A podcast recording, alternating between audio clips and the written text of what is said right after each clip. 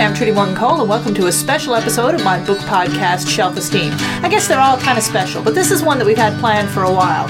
Fellow Newfoundland writer Michelle Butler Hallett and I were kind of geeking out on Facebook about how excited we were about the movie adaptation of Madeleine L'Engle's novel, A Wrinkle in Time a book we both read and loved many, many times over the years. This was before the movie ever, ever came out, and we agreed that after it did come out, we both had a chance to see it and reflect on it a little bit. We'd get together and do a special episode of the podcast talking about A Wrinkle in Time, the book, the movie, the adaptation, our thoughts about it, and this is that episode. We sat down to talk about A Wrinkle in Time and to let you guys listen in.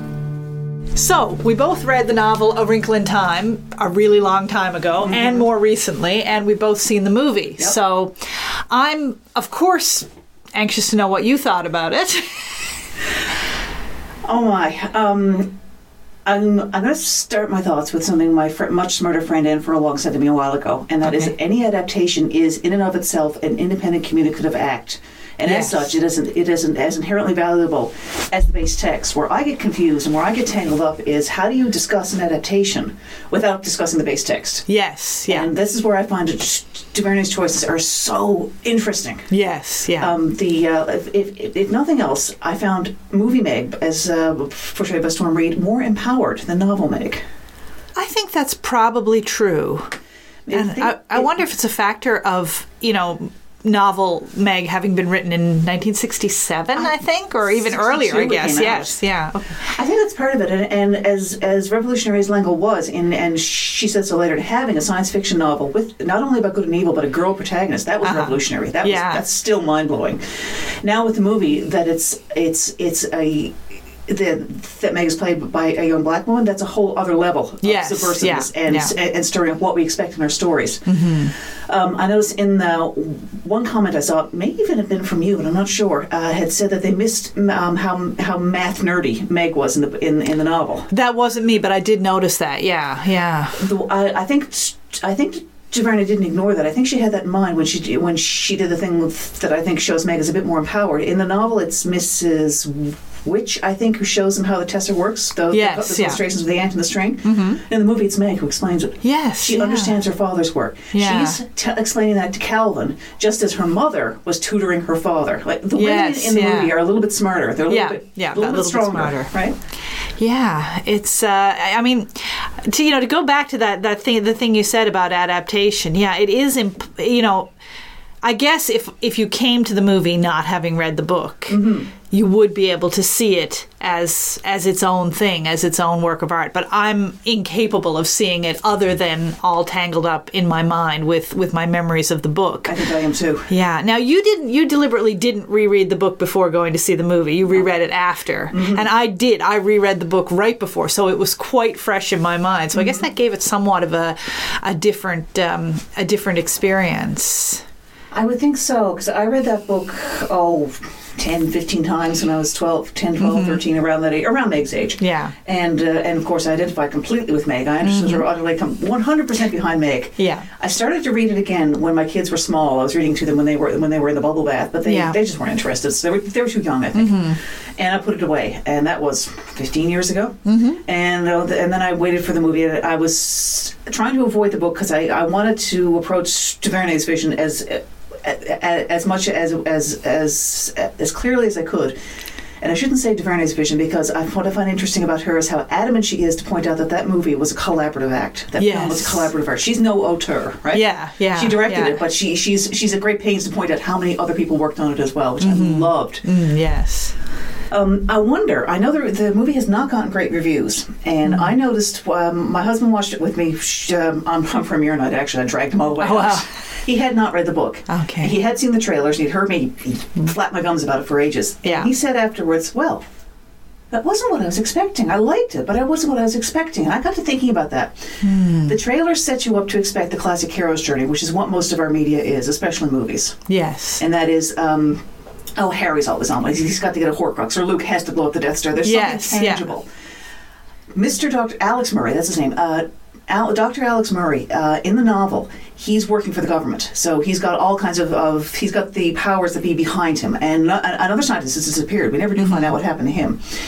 In the novel, he's completely on his own. Sorry, in the movie, Dr. Murray's on his own. Yes. He gives his presentation. He's laughed out of the room, and, and, and, and Kate Murray, his wife, is trying to calm him down. Look, I know you want to go beat them up. You know, we got to listen. You haven't got the backup. Well, you j- just calm down and think this through. When we next see him in the movie, he's in his lab working away. Kate has Charles has has Charles Wallace, right? And and she is she's singing a lullaby to him because he's a baby. He's he's up. He's awake. Doc, uh, and, and Alex is, is focused on his work as one expects of the hero, the single-minded determination. Yes, yeah. He disappears. He's on the hero's journey, we think. But in, Mm-hmm. but in fact, it's shown to be a failure. It's a selfish failure. What he's done, he didn't know what he was doing. He Yeah. Mm-hmm. didn't look. He didn't look for any kind of help, and he got trapped. Yeah. And his daughter has, to come rescue. has to him. come and rescue him. Yeah. Now, Meg's quest is not really a hero's quest. Is uh, so sorry. We, we, we see Dr. Murray's hero's quest as kind of a a, a splat. It's a Yeah, failure. yeah. Meg is on much more of the hero's quest. She has to face, or she has to face what's in her. We're fading. Can't we at least leave them with something to help them? Yes. Gifts. I love gifts.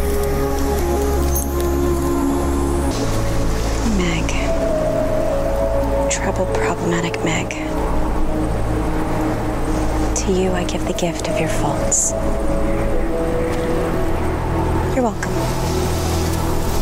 You do know my faults are the bad qualities, right? Are they really?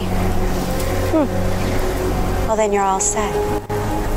She, um, when Mrs. Whatsit says, "I'll give you your faults," Yes. she's furious, and and, and, and that scene too in the book. She's my faults. Yes. How good is that to me? But of course, it's her faults which end up helping to save her. She has to go into the into the cave, confront the goddess, confront what's the worst about her, all her worst fears, which she which we see her doing when she's tessering, and she's terrified. She she doesn't Yes, tesser well at all. And uh, and sh- and as with the novel, she's able to come out and defeat it with the power of love. That's one thing it does not have is love.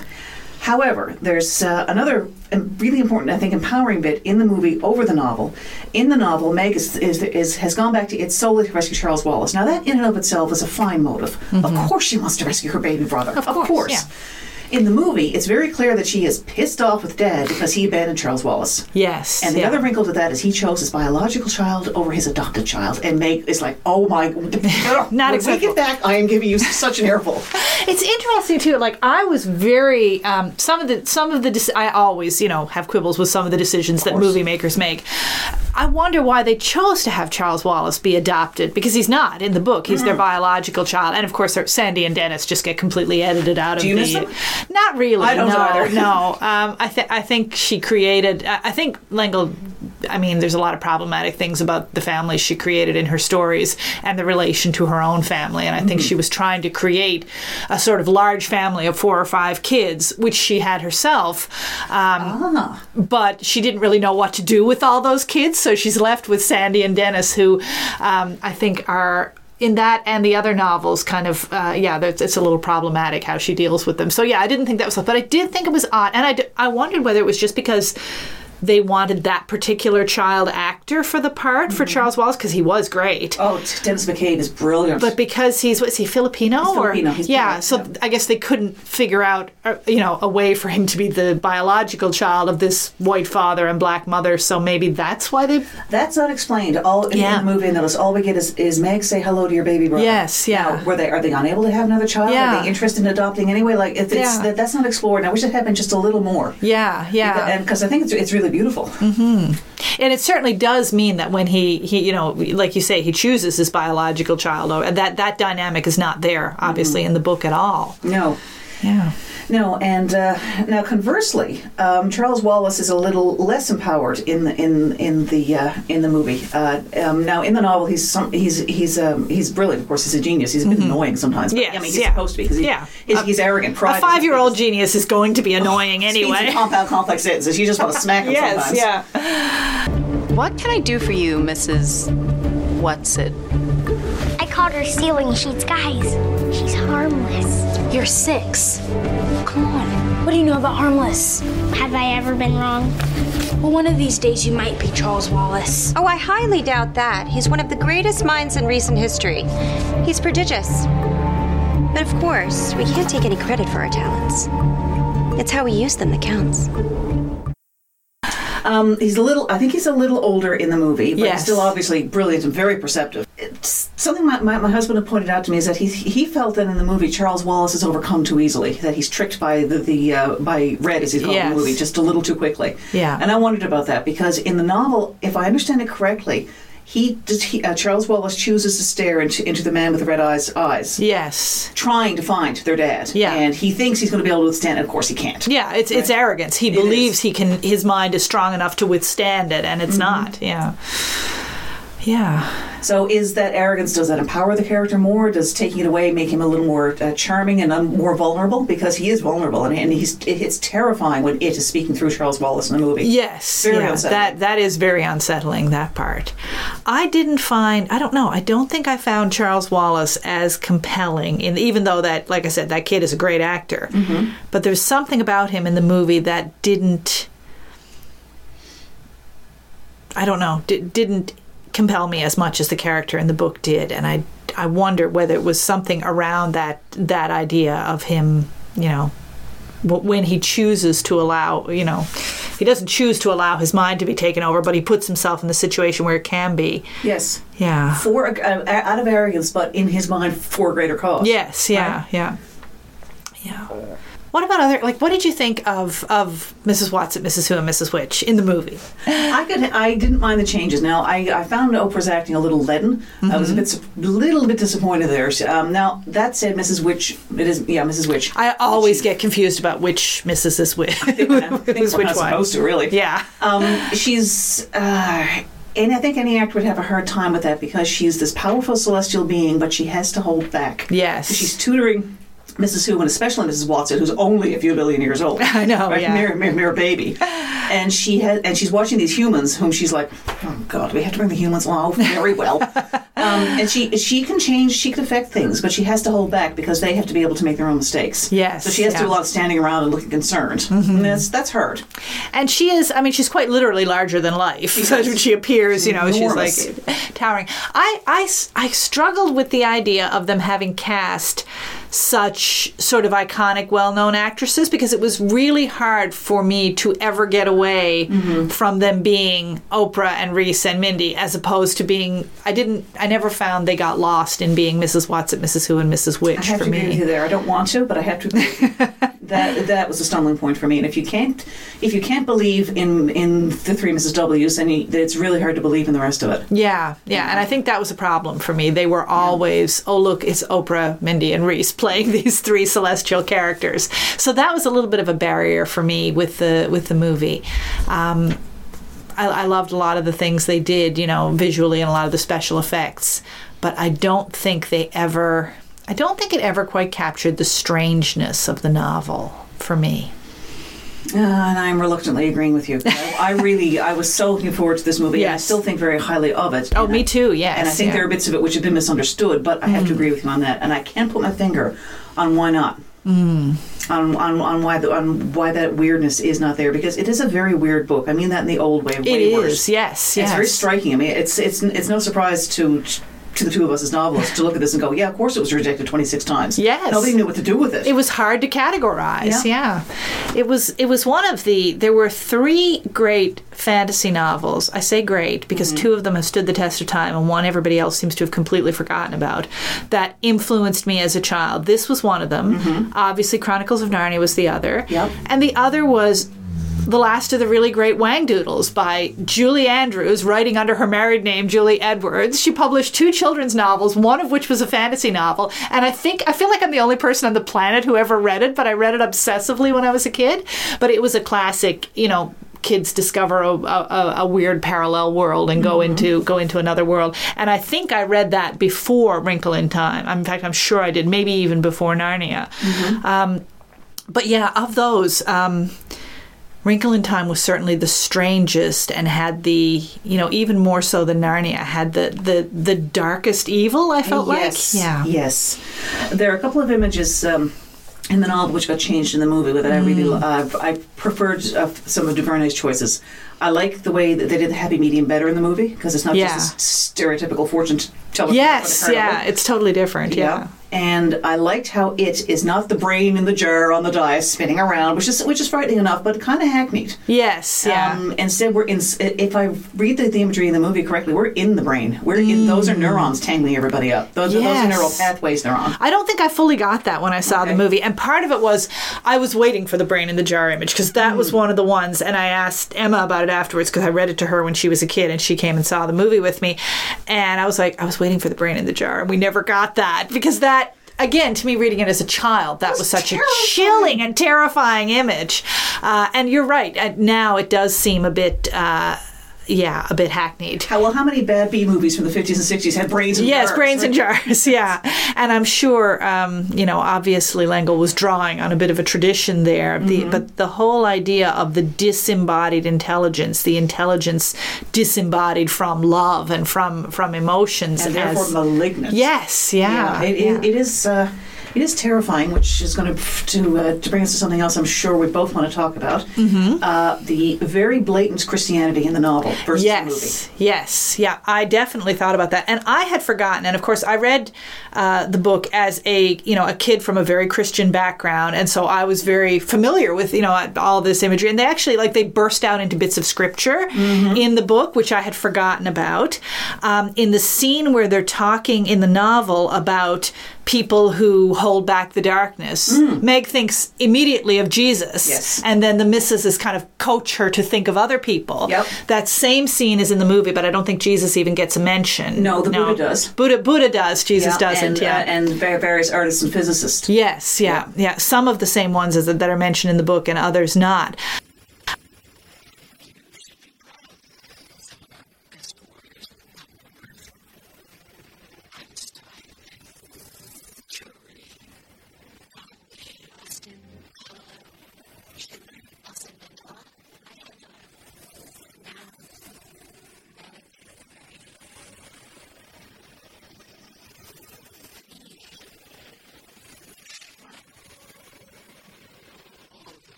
That was interesting to me because I mean L'Engle was a very obviously a very you know devout Christian and a, an active Episcopalian, and she was obviously writing out of that Christian worldview and then expanding upon it and saying you know it's not only Jesus, it's all these other people as well. Um, and yeah, I guess for me as as someone who who is still a Christian, you know, I looked at it and was like, well, it would have been nice if Jesus had at least gotten a look in in that list, or at least true to what Madeleine L'Engle was doing. I but, agree. yeah. I was. I. I could see where they were going because they were trying not to alienate people. Yes, And yeah. unfortunately, in the states right now, anytime you mention Jesus, and you start thinking about the about these these wretched so-called. Um, I don't even want to call them Christians. You, you know, No, the people but- who are pretending and they're yeah, the people the people who have given Christianity a bad name. Yes. Yeah. Yeah. So I can see wanting to avoid that and and and and, and, and stirring that up. However. Um, I came at this no- at this novel. I, I'd had I, I got Christianity in school. I, I went to church and Sunday school, but but my upbringing was not very was not Hmm. church oriented at all. They, my uh, my spiritual education I very much developed on my own. Mm-hmm. Looking at this novel and movie now as a Baha'i, I'm really excited because because of this whole the idea of the diversity Uh huh. of all these artists, scientists, manifestations of God, Yes. as fighting against against the darkness, and and yet there's a unity underneath all that. That's Mm-hmm. oh, that thrills me. That works really well for you. It, it, it did. It worked extremely well in Yeah. the novel, and I liked that in, in the in the, the movie. I just wish Christ had gotten a mention. Yeah, yeah, and I, I, think mainly for me, just because I think that would have been very true to what L'Engle originally Yes. intended. Yes. um, and and it would have been nice to see it in that kind of. But I totally agree with you for the, with the political reasons for why that wasn't Mm-hmm. done. Because as soon as you mention Jesus in a movie, you align it with a certain a certain brand of Christianity that I think Madeleine L'Engle would have been quite horrified by, Oh, and no I am too. So And she, and from which she received a lot of flack in her lifetime. There were Yeah. there were a number of so-called Christians who would, would write to her and tell her how horrible the book was. Oh, definitely, yes, yeah. Because any fantasy is, I mean, the same as you know Harry Potter and poor J.K. Rowling being such a, you know, a nice Church of Scotland lady and getting all this. Oh, you're writing this de- demonic stuff because anything that's not pure, either pure realism or the Bible, must be, you know, uh, must be satanic. So Devil's yeah. work. Yeah, I, I was I was a huge devotee of Madeleine L'Engle, starting with this book, Mm-hmm. and I think I think I probably read every book she ever published, which is that's a lot. Like she yeah. was far more prolific than most people realize. Yep. And I read her other novels, like all the ones in this cycle and all the ones that were not fantasy, that were just sort of grounded in this world stories, and most of her nonfiction, including her book Walking on Water, which was hugely influ- influential to me when I was like a young adult, college age, which is specifically reflections about faith and art and, and living the life of the, uh, in, in her perspective, the Christian artist. But again, she didn't kind of limit it. It was it was the the life how the life of faith and art work together, and that's that's a book that had a huge impact on me. Um, that. Yeah, I, will probably still have a copy of it kicking around here somewhere. I'll lend it to you if I can find it. Um, but then. Um, did you read any of the stuff that came out about from Madeleine L'Engle's family after her death? I did not. So there was uh, there's a there was a lot of unsettling reflections, I guess, um, from some members of her family uh, after she died, who basically said, you know, yes, you know, our mother was a wonderful writer, um, but she lived she lived in a fantasy world to some extent, uh, in that a lot of the nonfiction she wrote about her family, they felt really turned a blind eye to the realities of what was actually going on and what she was mm-hmm. portraying as a very large and complex but happy, well adjusted family. And they were like, mm, no, it wasn't. Oh. And one of her sons uh, was an alcoholic uh-huh. and died by suicide. And at least some people in the family felt he always he felt his mother had based the character of Charles Wallace on him, and he found that very hard to live up to. Oh my! That's one interpretation I've read of it. And she also wrote a whole book about her marriage and what a lovely, long-standing marriage she and Hugh had. And afterwards, her kids were after she, she and he had both died. Her kids were like, well, she conveniently left out the fact that he had this long-running affair that went on for years and ye- oh, years and years. So I've really had a lot of that idol with feet of clay thing with Madeleine L'Engle, yep. and I think I yep. bring a lot of that baggage now whenever I revisit anything she wrote. I always think, you know, she seemed to me when I was young to be seeing the world and everything with such clarity. Yeah. Uh, and now I question it and like, well, she was just deluding herself, like a lot of us are a lot of the time. Well, you know? She was rewriting her life. she was. I think she was to a large extent. Uh, but then it, it, brings me back to that whole thing of you know how much do you conflate the artist with their work, and and mm-hmm. the fact that she had issues in her personal life. Like who doesn't? Doesn't make Wrinkle in Time any less of a great book but it does it complicates my relationship with it. I think. Mm-hmm. I can see that. Yeah, I can see how that would how, how that would go. Yeah. You, you, you got me thinking a lot here now too. the, the the idea of the, the the imagery you, just used of, of L'Engle seeing the world clearly, and and mm. um, when you, when we we first encountered this book as children, feeling like, oh my, you know, yes, it was a window yeah. open, and yeah. it was it, it was it, it, it was mind blowing. I was just having a look at a really short interview she did with that was published in Time magazine in 2006. It couldn't have been long before she died, mm. in which she was asked uh, um, on the on the issue of faith. The, mm. the hmm. interview was saying, well, some people think that um, that faith is is only for people who don't think very much. She scoffs at this idea, as do I. yeah. And what she said was, uh, "I dare you to believe in God. I dare you to think about why we exist, why and how we exist." And I think the novels are trying to do that as well. Mm. And as flawed as she was, and as flawed as, as, perhaps the image she tried to build up of what, of what her life was, uh, she's still daring us. Yes, right? yes, yeah. And, and that got me thinking about the Queen and David Bowie song, Under Pressure, that, that amazing line in there, Love Dares Us. Mm. Right? Meg is dared by the three, yes. three Mrs. W's. You, you know, you, you've got this thing in you that it doesn't. What are you going to do with it? Mm, yeah. I'm, I'm so glad that they did in the movie keep some of the, the like, some of these, like, the, I give you your faults to me is just the most oh, iconic thing in the book. of the book, isn't it? Yeah, yep. yeah, it, it is, and that's, I mean, it's that whole idea of embracing, you know, your dark side and your shadow side and the things you don't love about yourself. Uh, that is such, it's such a powerful idea anyway, but especially again, I think for young girls and I women, agree. yeah, yep. that uh, you know, even now, it's seemingly almost just as much as when she wrote the book, which it would be nice to think this wasn't the case 50 some years later. Uh, you know, still girls are growing up in, in a world that tells them that this is this is the way you have to be and all the things that don't fit this image are flaws or are faults. Um, yeah, Meg is such a great Meg is on the quest. for that. Meg is the protag of the quest. Yeah. How many, even now, how many girl characters? Uh, Princess Leia was betrayed by the uh, the the character. I mean, Yeah. So we have in Star Wars: A New Hope. She's as soon as they get her out of that crate, she takes charge. She's like, Yes, "You yeah. idiots, let me get, let me let me do this rescue." And she's fantastic, and she gets back with the with the intelligence that's needed. Yeah. Leia rocks. She does. Now in. Empire, she's already reduced to hating Han's girlfriend and Luke's sister. Yes. And yeah. Return of the Jedi, she has nothing to do except stand around in the braids. Exactly. And yeah. Luke comes to her and says, I found out who our father is. And she doesn't say, I gotta go with you, or, oh my god, this is terrifying. She No. said, Bye, Luke, have a nice time. Keep yeah. warm. Yeah.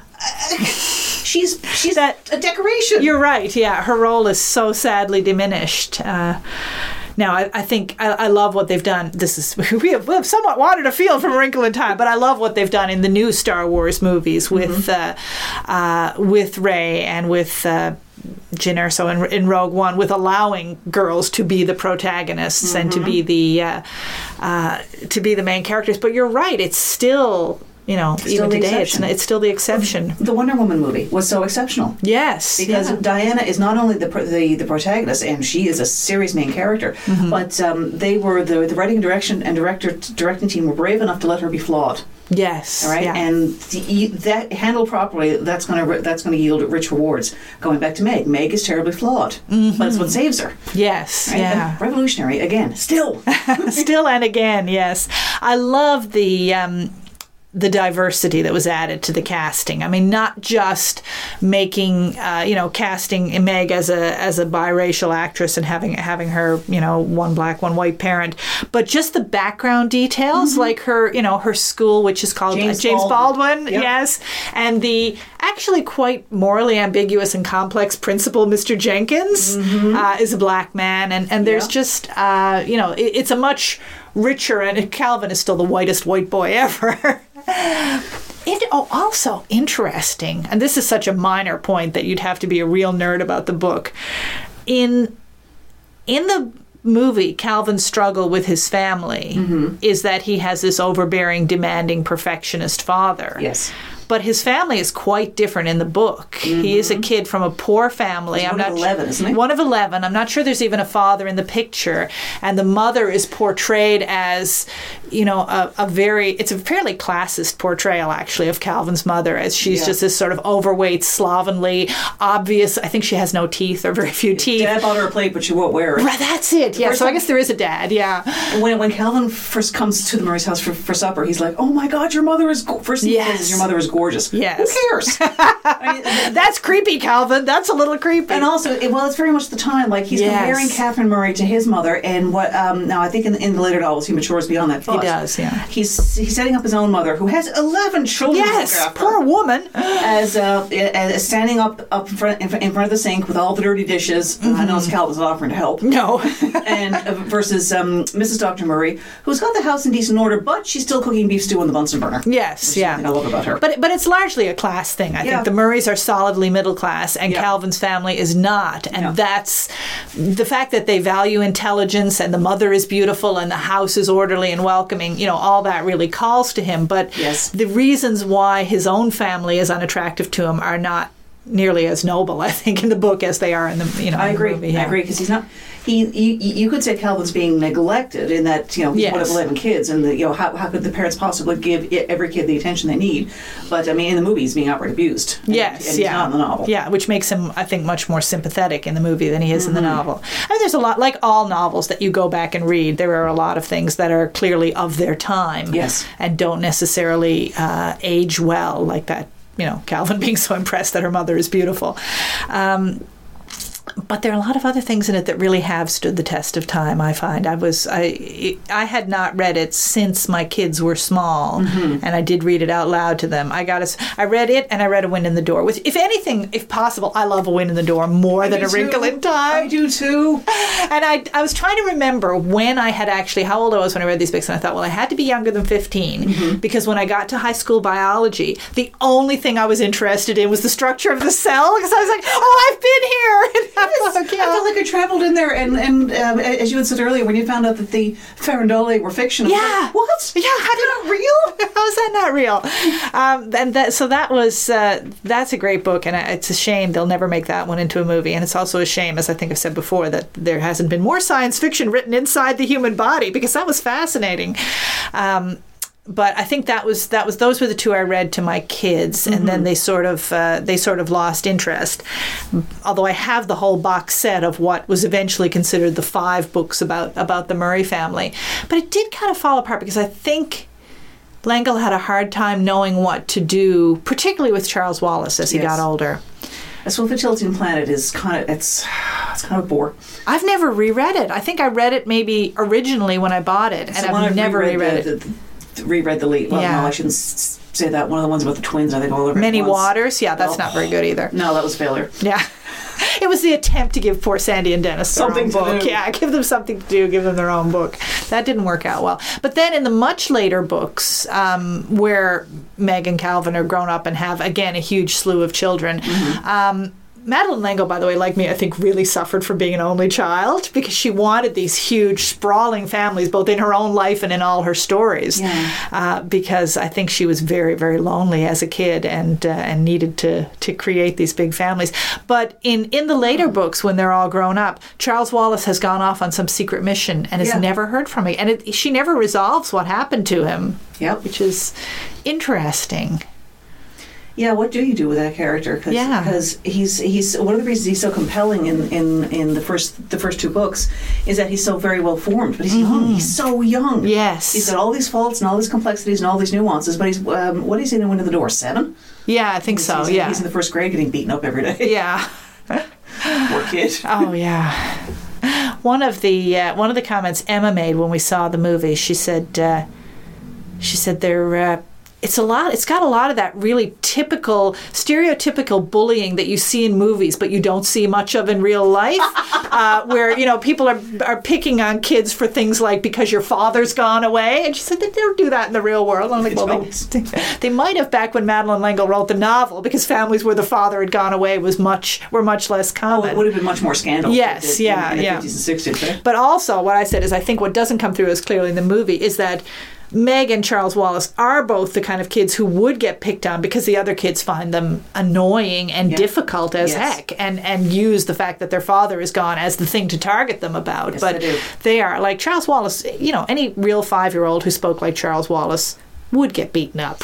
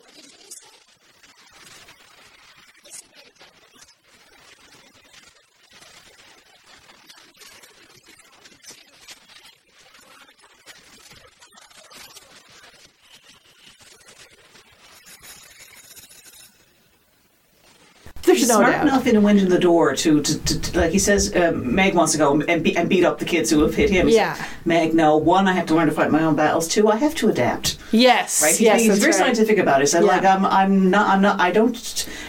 First graders don't talk like I do. I have to learn to talk like a first grader. And she, of course, is incensed because she thinks he's betraying his true self. Mm-hmm. He's just trying to get through the day. Yes, he's doing what he has to do to survive. Yeah. Yeah.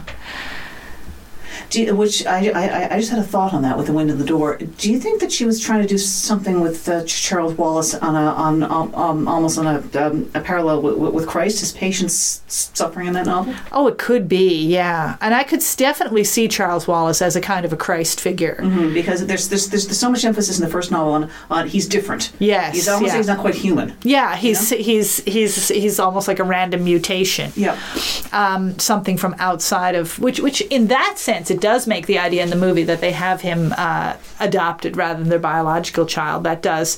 I mean, I don't think they want to go full Anakin Skywalker with the. Who knows where this child came from? But uh, yeah, I think Charles Wallace is a bit of a Christ figure, mm-hmm. and in that sense, I think she would have done better if she had just given him a sacrificial death. Mm, I agree. Because that's what you're supposed to do with Christ figures in literature, not have them survive and then figure out how to fit them into the adult world, which is what I think she could never do with uh, with Charles Wallace. I think you're, you're really onto something there. Yeah.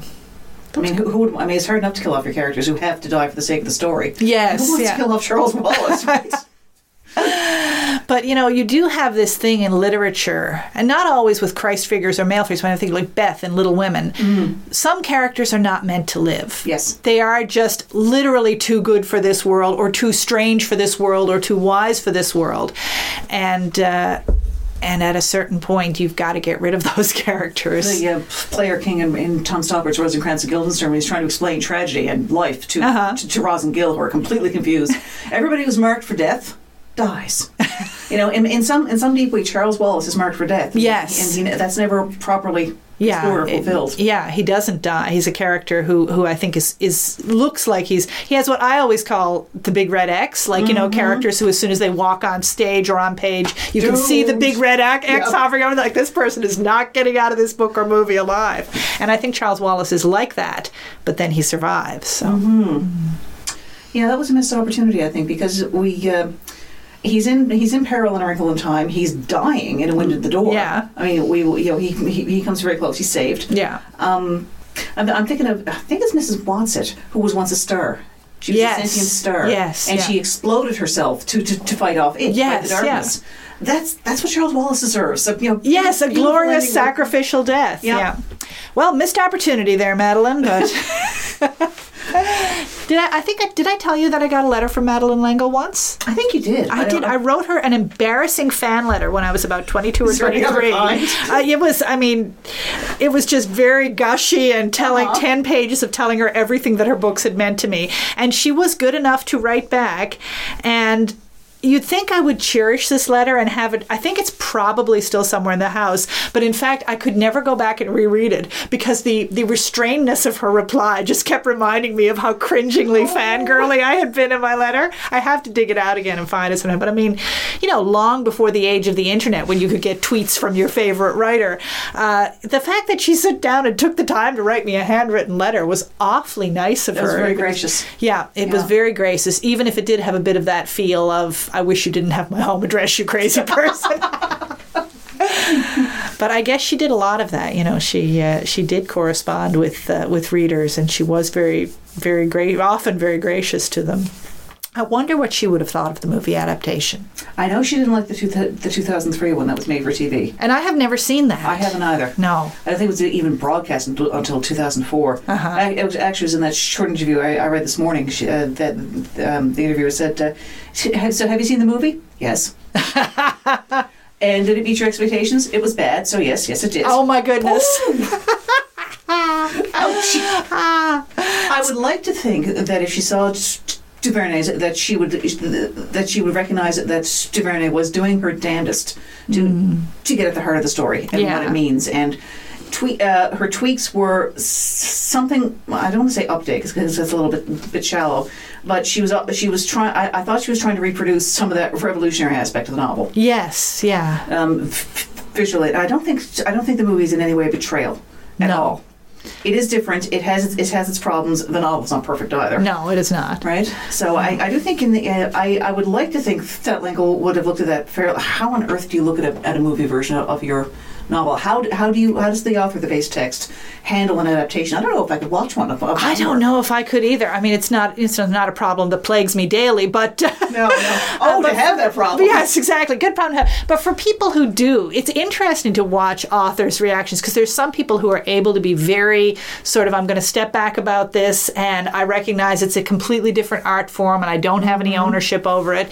Uh, and then there are other authors who are very involved in the process of of, of adapting adapting their works, and then you get the um, well, Rick Riordan I think has been hilarious uh, on social media about how much he doesn't like the movie adaptations of the Percy Jackson I don't books. blame him. Yeah, um, I think somebody asked him on on Twitter or on some social media platform which of the movies should I watch first? And he said something like, How about you don't? or something. Which I think is kind of probably the way Madeleine L'Engle felt about that TV adaptation that neither of us have seen.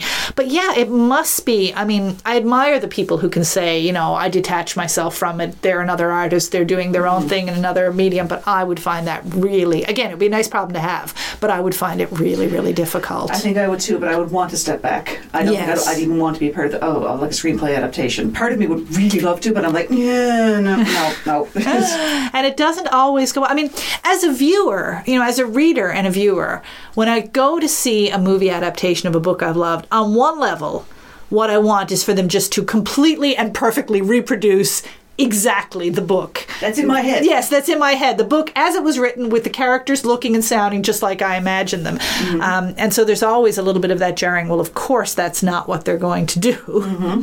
Um, but for the most part, you know, I, I think it's it's just such a it's such a trite truism that the book the movie always falls short of the book. But sometimes the movie does something different from the book, and I think this movie probably does fall short of the book, but it also you know, as with the casting and the added diversity and some of the other deals, it does some things better than the book does. Yeah. Yep. And I, and I really wanted to watch that movie like three, four, five, six times. Uh, You know, I want to give it as many viewings as as I've given readings to the novel because I, I really want I really want t- to look at that as its own thing. You know, and uh, and as again as its own independent communicative well not independent as its own communicative act. What um, and and look at it as that wrinkle in time versus this wrinkle, This Wrinkle in Time. Yeah. Did you go see it more than once, or I've you only seen it the once. I've, I've, I've meant to go back. Yeah, yeah. Well, it's still playing. As of this recording, it's still playing in Mount Pearl, which means, as we all know, if it's playing in Mount Pearl, it won't be around for long. But presumably, it'll be on Netflix, and there'll be, you know, there'll be opportunities to. Uh, to see it without the, the rush of the well you watched it on the premiere right yeah. you watched it the yeah I watched it about a week or so after it opened so it didn't have the uh, the crowd thing I'm disappointed it hasn't gotten great reviews I am too. Yeah. Because I, I, don't think it, it deserves the I don't think it deserves the, the canning it's gotten really. No, and I actually only I think I only read one or two reviews, and it was the sort of thing where I felt so tender about it that I didn't really want to read a lot of people trashing it. But what do you think the main reason the people who haven't liked it? What have they been reacting to? It's interesting. Uh, in three reviews I, I was I was looking at over the past few days, the word that keeps coming up is ambition. It's ambitious to a fault. The, the hell does that mean? Um, It's trying too hard, or it's trying to do hard. too much. Um, is it uh, is it because Meg is on a heroine's quest and we're trained to expect the hero's quest? Yeah. Mm-hmm. I'm sure that's part of it. Is it because this is a woman's uh, a woman director? I'm Mm. sure that's that's a factor as well. Um, a, a woman of color, and uh, that's a whole other layer. You Yeah, know, for there- sure. There, there's there is a fair bit of of hostility to uh, to Verne. yeah, is there? I think- I don't know a lot about her her work before this, so Uh, I think her, her last feature was Selma. Selma, yeah. and uh, there's a photo of her I absolutely love, in which it looks like she's on a parking lot, but she's opening her jacket and revealing what's on her shirt, and her shirt reads, "I am my ancestors' wildest dream." oh, isn't that great? She is fearless. Uh-huh. She is uh, she is confident. She does not care what you think, and that frightens people. Yes. E- even the most, e- even I think the best intentioned of us are a little like, "Whoa, what the hell was this?" Because we're not used to seeing it in a woman. No, no, Right? No, it's true. Well, I think she was the right person to adapt this. I don't. I may not agree with every choice that she made or have loved everything about it, uh, but I think it had to be taken on by somebody who had that big of a vision. And somebody who's a bit of an outsider. Yes. Um, Yes. because, yeah. because Meg is an outsider. yes. And and uh, I I don't want to, to put this solely on gender lines either, but I I think DuVernay's being a woman helped. Yeah. Because she she has grown up she grew up as a girl in this culture and and, Mm-hmm. and, and knows how little there is in the way of role, role models in in this kind of story Mm-hmm. for girls. And uh, and of course DuVernay had just lost her father when she read the book. Oh, really? Her dad had just died. Oh, I didn't know that. So she felt this this imme- immediate yeah, Connect- with, with, yeah, with Meg of where, course. Where's dad? yeah. He's not lost. He's enfolded. Oh, that's so good. Yeah. That's so good. That's a detail I didn't know. That's interesting. Well, this has been a great conversation. Do you think we've touched on everything we wanted to say about the I think I have. I think I have too. I think I've, and, and this is good because I really wanted to hash it out afterwards with someone who felt as strongly about the book as I did and, and had as many opinions about it. And hopefully there'll be people listening who also wanted to have this kind of uh, conversation and maybe that'll spark uh, spark because I know it's a book that has meant a lot to a lot of readers, particularly a lot of women readers. Yes. Yeah. Oh, one final point. Uh, yes. you were saying you thought DuVernay was the right, the, the right choice. The yeah. final reason I agree is that she approaches that story with love. She loves it. Mm, yes. And she yeah. wants to serve it. Yes. She's not imposing her vision. She wants to serve the story. To serve the story. And I think she did do that. Yeah, I think yeah. she did too. Thank you so much for this. This Thank was fun. Well, if you're a fan of Madeleine L'Engle's A Wrinkle in Time, or if you just really enjoy analyzing it to death when your favorite book is adapted into a movie or TV show, I hope you enjoyed my conversation with Michelle Butler Hallett. I'll be back again in a couple of weeks with another podcast and some more great guests and some more great conversation about books. Until then, read a good book and build your shelf esteem.